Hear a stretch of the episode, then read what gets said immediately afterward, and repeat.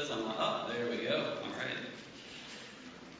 All right. Well, good morning again. My name is uh, my name is Kelly Scott. I'm one of uh, our pastors here at Trinity. Um, if you are new to Trinity, Trinity, if you're visiting, I would love to meet you after the service. I'll be in the back in the entrance hall. Uh, would love to, to get to know you a bit. Uh, Casey Crines, uh, Crines our, um, our worship director, told me that in light of all the glorious baptisms this morning and, uh, and introducing and blessing our fellows, that I have a full 10 minutes to preach a sermon. I countered with an offer of a quick 40 minutes, um, and we, we landed somewhere slightly uh, in the middle with uh, maybe a slightly shorter sermon than usual. Don't hold me to it, though. Um, so, as a few of you start your stopwatches, I do invite you to, uh, to turn to Genesis chapter 2, verse 15 in your Bible or in your order, or in your order of worship. Um, we're going to get to that in just a minute. By the way, just in case you thought there was some truth to that backroom negotiating, uh, we're, we're on the same page. We're, we're good. We saved that for trading lunch snacks, the, uh, the negotiating. Um, as many of you know, we are in the midst of a series on the book of Genesis. And for the past five weeks, uh, we've been in Genesis 1 and 2, hearing about the good news of creation. The good news of a God who spoke the world into existence through the sheer power of his word and created all things good. The good news of our creation as human beings in the image and likeness of God, created for community, created for good work, and created for rest. This is the beginning of our story, and it is very good. Today, we come to the part of the story that, that hopefully none of us find particular delight in thinking about or talking about. And that is humanity's fall. Our fall away from God and into sin or corruption. But it is a part of the story that, that we need to talk about and actually needs to be at least a part of our conversation every week because it's part of the reality that we live in every day of our lives. I've actually talked about this quite a bit this morning because uh, Pastor Chris lined me up to teach on sin in our Confessing the Faith class and lined me up to teach on the fall this morning, which raises a few questions in my mind. Um, does he think I have a particular acquaintance or familiarity with this topic. Um, but for all of the, the goodness and beauty in the world, we also know, uh, intuitively know, that the world is not the way it's supposed to be. And while we have bodies and minds and loves in our lives for which we may be very grateful, and we should be grateful, we are also frequently aware that our bodies and our minds and our desires are broken. In our passage this morning, God's word for us this morning reveals and brings clarity to what led to and what leads to the brokenness we experience in the world and inside of ourselves.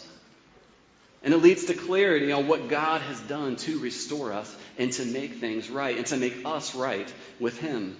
And so, my hope this morning is that whether you are a believer in Christ at this point or, or not, you are you're here and seeking and searching and, and listening. Uh, my hope is that this world will help all of, all of us to understand our world and ourselves and what Christ has done for us more clearly. And so, please uh, read along with me in Genesis, not out loud, but please read along with me in Genesis chapter 2, uh, verse 15. The Lord God took the man and put him in the Garden of Eden to work it and keep it.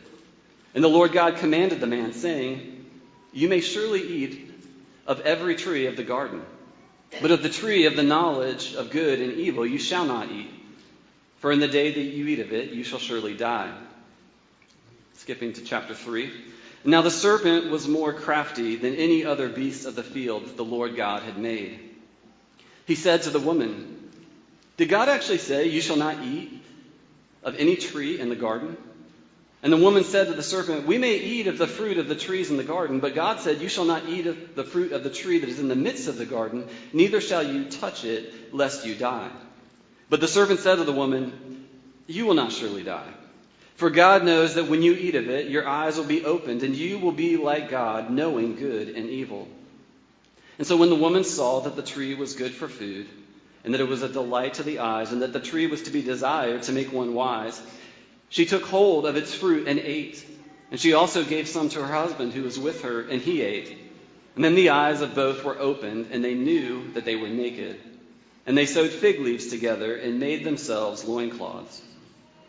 And they heard the sound of the Lord God walking in the garden in the cool of the day.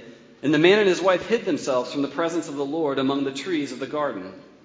But the Lord God called to the man and said to him, Where are you? And he said, I heard the sound of you in the garden, and I was afraid because I was naked, and I hid myself.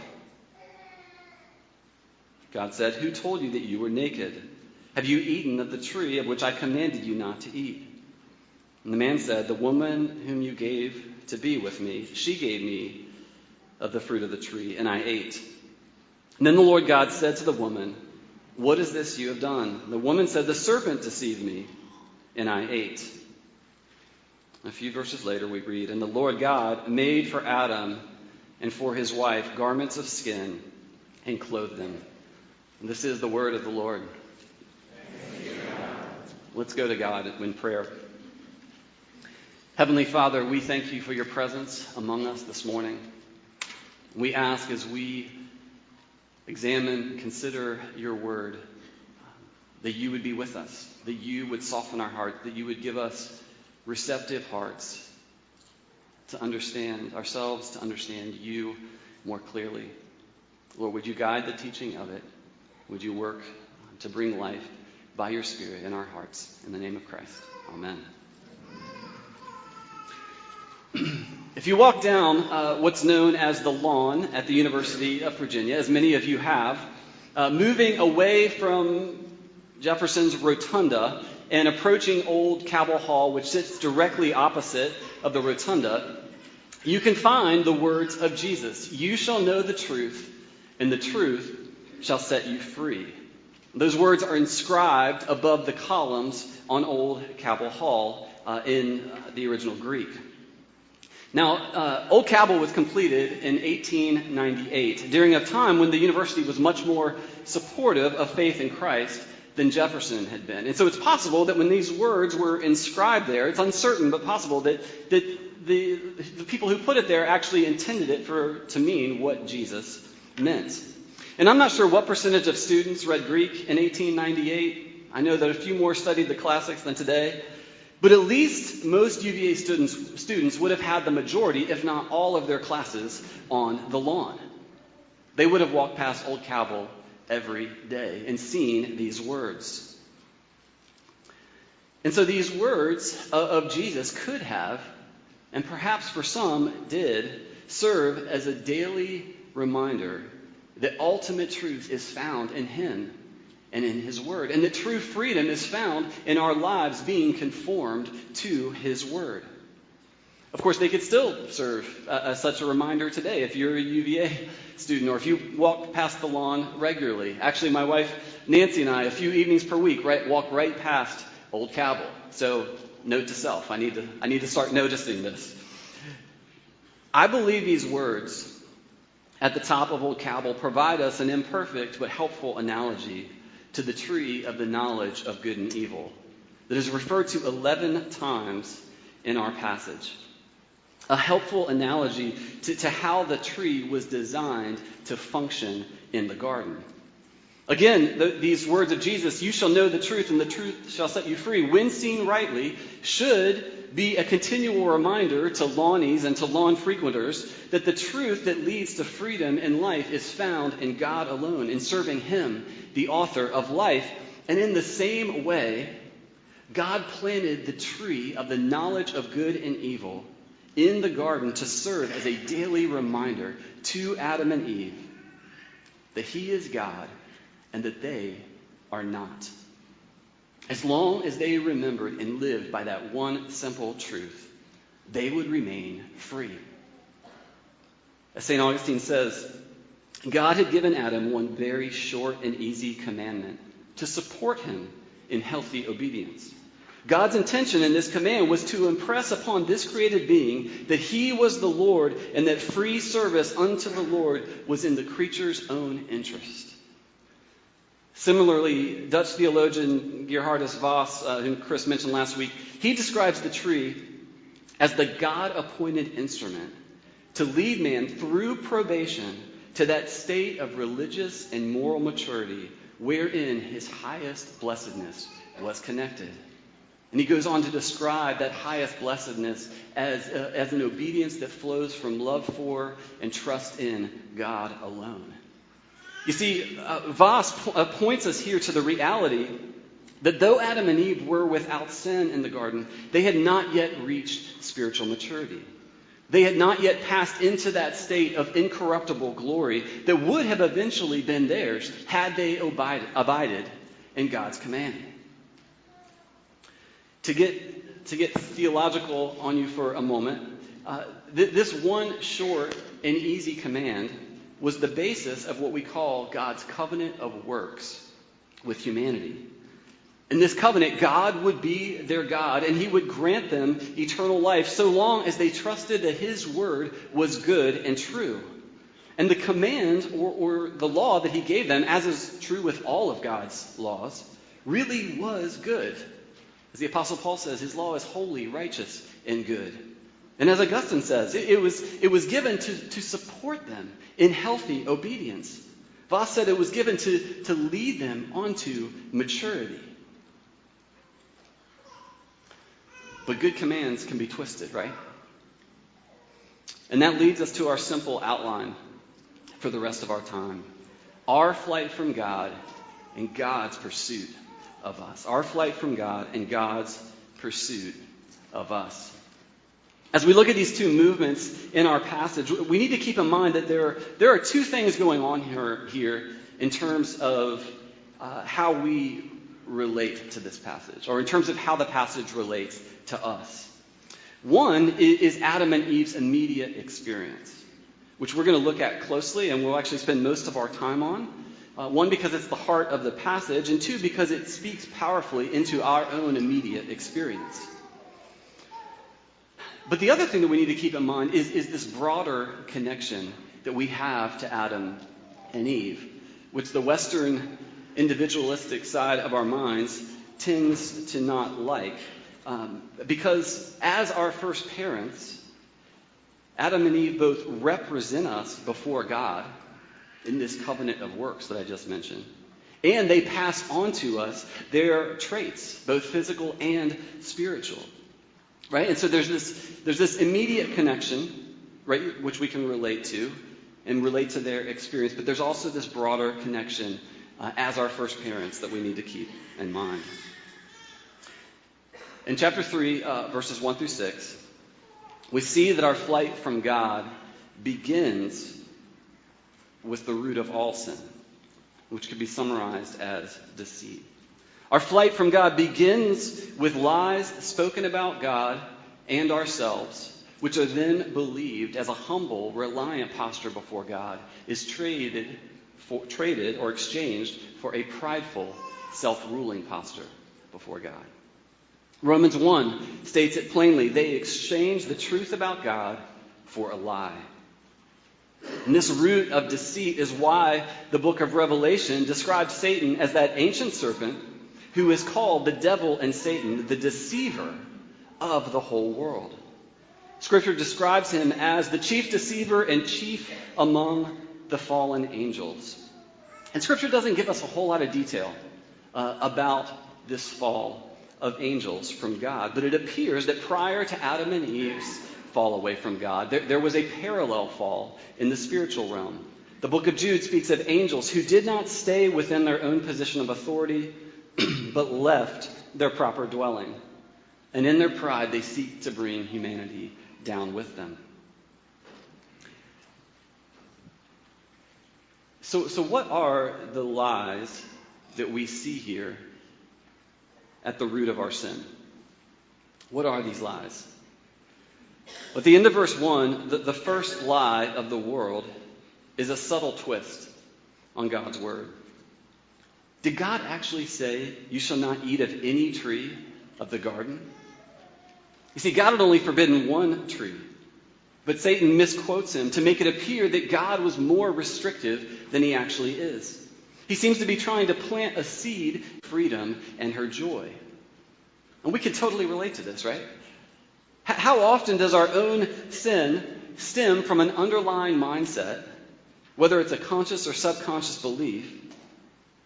How often does it stem uh, from this belief or this lie that this or this twist that God might not have our best interest in mind?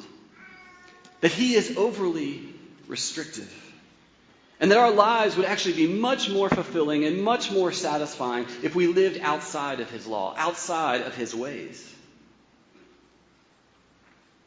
We believe that, that lust or promiscuity will be more satisfying than faithfulness. That seeking praise and success or financial comfort will be more satisfying than integrity or generosity or seeking to know God or humbly serving our neighbor, or sharing the gospel. We might believe that venting anger or stubbornly defending our actions to our kids or spouse or parents or siblings or roommates will be so much more satisfying than showing gentleness and swallowing pride. We all know this subtle lie too well. And interestingly, Eve actually corrects the serpent in verses 2 and 3, stating that, that God had only forbidden one tree. She, she doesn't seem to stumble at this point. But, but then she does her own subtle twisting of God's words when she adds the restrictive phrase, and neither shall you touch it, in verse 3. So perhaps the, the magic of this lie is working on her. But after this attempt um, to ease in with a subtle twist, Satan changes tactics in verse 4 with a direct rejection of God's word. You will surely, or you will not surely die. For God knows that when you eat of it, your eyes will be opened, and you will be like God, knowing good and evil. The slur on God's goodness is no longer veiled. It's no longer a subtle twist. It's a direct assault now. God is keeping something from you. Even though Adam and Eve already had the dignity and the glory of reflecting the likeness of God, He's saying that, that to really find fullness of God, a fullness of life, you need more. You need more than being the image and likeness. You need to be on equal footing with God. You need equality with God. You need the knowledge of good and evil. And what is that? What is the knowledge of good and evil that they naively seek? Well, one of the most com- common answers to that question over the centuries is that, that Adam and Eve would attain to an experiential knowledge of the difference between good and evil that would not be possible so long as they remained under God's rule, so long as they remain in the good. And the difficulty, though, with this view is that God says later in verse 22, which will be in next week's sermon, uh, but, but God says later, um, Behold, they've become like us knowing good and evil. And of course, God does not participate in or have an experiential knowledge of evil. The better view, uh, and, and, I'm stealing from another Dutch guy named Herman Bavinck here, the better view is that the issue at stake is not primarily the content of knowledge that Adam and Eve would obtain, but rather the manner by which they would obtain that knowledge. Knowing good and evil in this sense is to determine and judge for oneself what is good. It's the ability to, to self rule, to be like God in a sense that they were never intended to, that they were not capable of, and that would, in fact, lead to their death. And in verse 6, Adam and Eve reach out for and grab hold of that self rule. This is the root of sin. The lie that we are sufficient to be gods of our own lives. I really want us to see here that, that the understanding this root of, of self deceit and self rule is, is actually so helpful. Because you see, every day in our hearts, there is a battle going on that centers around the question who will be God in my life? Who will rule? Who will rule when the alarm goes off? Or when the kids wake up? Or maybe the kids are the alarm. Who will rule when something goes wrong at work or a child's having a really tough day? Who will rule when I sit down to meet with someone or I sit at my desk for focused work? Who will rule when I write this sermon? Who will rule when I'm tired at the end of the day? When chores await? When someone I live with is not acting the way I want them to? Who will rule when I choose how to spend the few minutes or hours of leisure that I have each day? Will it be God's rule of love that leads to life, or will it be my rule of self protection and self gratification that leads to death? The Apostle Paul writes at length about this battle. And the scriptures, including Paul's letters, seem to make it clear that, that God desires to have a conversation with us on this subject throughout the day. Whether it's a quick prayer, you could call it like a little text message prayer to God, or a brief phone call uh, in, in, transitions in your day, or whether it's sitting down uh, with God or, or, or, having a walk and, and spending extended time with God. God desires for this subject to be a conversation, or part of our conversation with Him throughout the day. You see, sometimes in those prayers, um, if I pray, um, but sometimes in those prayers, I just focus on the circumstances. I just, I just pray for outcomes, which isn't necessarily bad. We should pray, um, as long as we're praying for the, for the right outcomes, right? We should pray for them. But I have found those times of prayer or conversation with God to be more fruitful and more freeing when they're not just about outcomes, but are also about what's going on at the root of my heart. When I'm confessing what's really going on in my heart and not just some things I did or thought or said, but I'm, I'm getting to the core. What is going on at the root of my heart? And when I'm asking God to free me from my self rule and to empower me to live by His Spirit with and in His love. And God is pleased to respond to these prayers. Jesus said, if you know, if you who are evil know how to give good, give good gifts, how much more will your Heavenly Father give you His Spirit when you ask Him? And He calls us to persistently ask Him. And so our flight from God began with the root of all sin, uh, the deceit of self rule. Briefly, um, we see in verse 7 that our flight from God continues or is extended through the fruit of our sin. In verse 7, the, the first fruit of sin that we see is shame. It, it moves Adam and Eve to cover themselves. You see, outside of God's rule, they, they sense that something's off. They sense that their desires have changed. And it's not that their nakedness was evil, but they are embarrassed by this shift in desire. Augustine actually says they're embarrassed by the insubordination of their flesh now. And they, and not only do they, they sense something wrong with themselves, they, they likely sense a vulnerability to the selfish desires now of the other. In verse 8, they try to hide from God in fear, running behind trees. They are very aware of their guilt before God in breaking his command, even if they could not yet have named it as guilt. And in verses 12 and 13, they blame. They make true statements in their attempts to pin the blame outside of themselves. Adam pins it on Eve and kind of on God too, and Eve pins it on the devil. Uh, they make they're seeking to self-vindicate as we often do, but they don't humble themselves. They don't take ownership for their sin. And so the, what we see is that the fruit of sin is to fly even further from God and from one another in shame and in fear and in blame.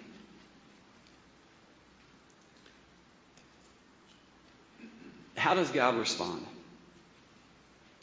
How does God respond to Adam and Eve's usurping of his rightful place in their lives?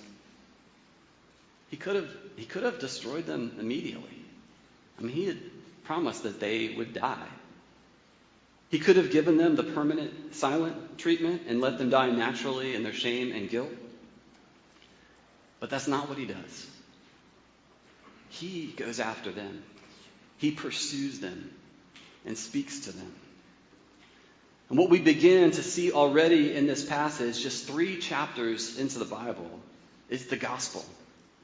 The good news of God's pursuit of us. In verse 8, God comes to Adam and Eve in the cool of the day, or literally the wind of the day. It's the same Hebrew word used for the Spirit of God. And it will not be the last time in Scripture that God makes the presence of His Spirit known in the wind. He moves toward Adam and Eve, and He moves toward us before we ever move toward Him. We witnessed this in our, in our baptisms this morning that God moves toward us before we ever move toward Him. He did with Adam and Eve, and He does with us. And while Adam and Eve are hiding in fear, God calls them out. He calls them out. He asks them questions. Not because he doesn't know where they are or because he didn't understand what happened, but he draws them out into a conversation to draw them back in to the light. He convicts them. And I want us to see this morning it is grace that convicts us. When you sense God's conviction, that is His grace to you, calling you back into the light. Adam and Eve aren't quite there yet, though, are they? We're going to see Eve confessing faith in the next chapter, chapter 4. But for now, we only see a quasi confession. It's really not a confession at all. They're not, they're not taking ownership of their rebellion. They give a very half hearted confession. And yet, what do we see? God, in His mercy, continues to pursue them. While Adam and Eve had tried to cover the guilt uh, and shame with measly leaves from a tree that would feel nothing when the leaves were torn from it, leaves that will not cover their shame for long, that will need to be replaced every week, probably every few days. In verse 21, God takes the skin of a living, breathing animal that does experience the pain of death. And through the sacrifice of this animal provides a more lasting covering for their guilt and shame.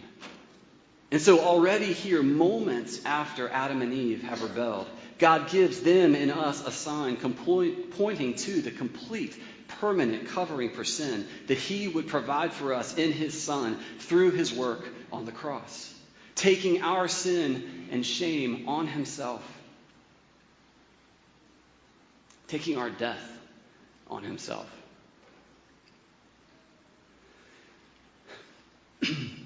but Jesus not only covers us, he also fulfills the calling to trust and obey that Adam and Eve failed to do and that we fail to do.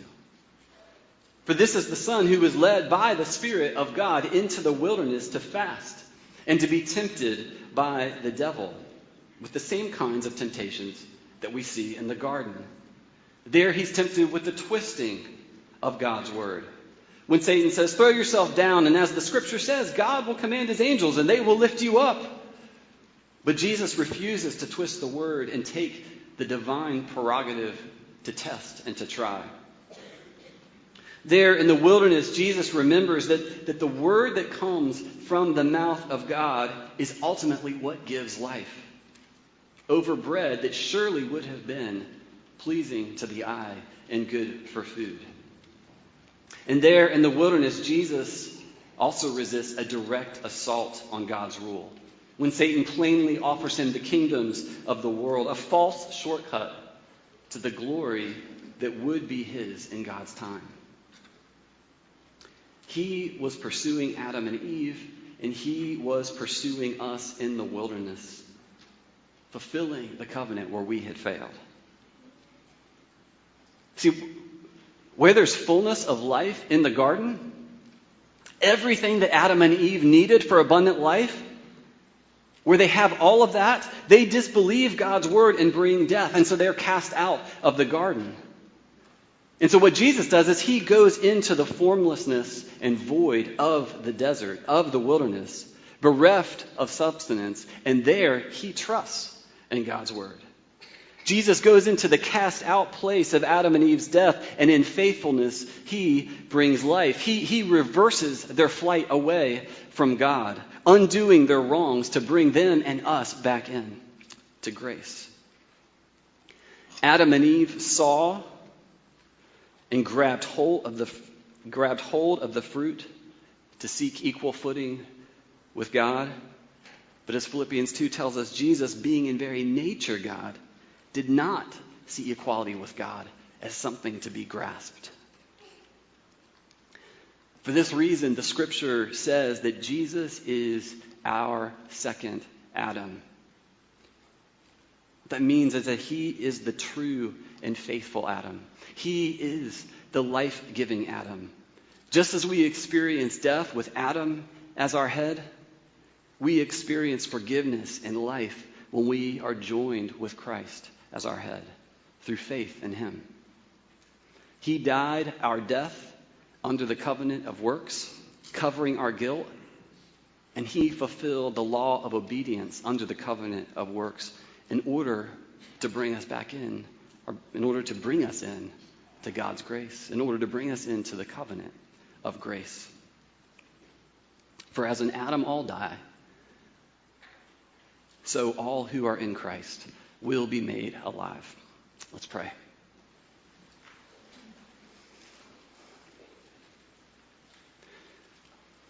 Lord Jesus, Father, Spirit, Father, Son, and Holy Spirit, we thank you that you are a God of grace. We thank you that you um, are a God who pursues us when we are running the other way. You call out to us. You convict us. And Jesus, we thank you for your perfect work on the cross, providing a permanent covering for our shame. Lord, we thank you that you have transferred your righteousness to us, that we can come to you freely, that we can approach the throne of grace with confidence. Lord, I pray that uh, we would live this week um, very aware of the battle within our hearts, um, but also very aware um, that we know in Christ um, the war has been won and that you will continue to work out your good plan in our lives. We lift this up in Christ's name. Amen.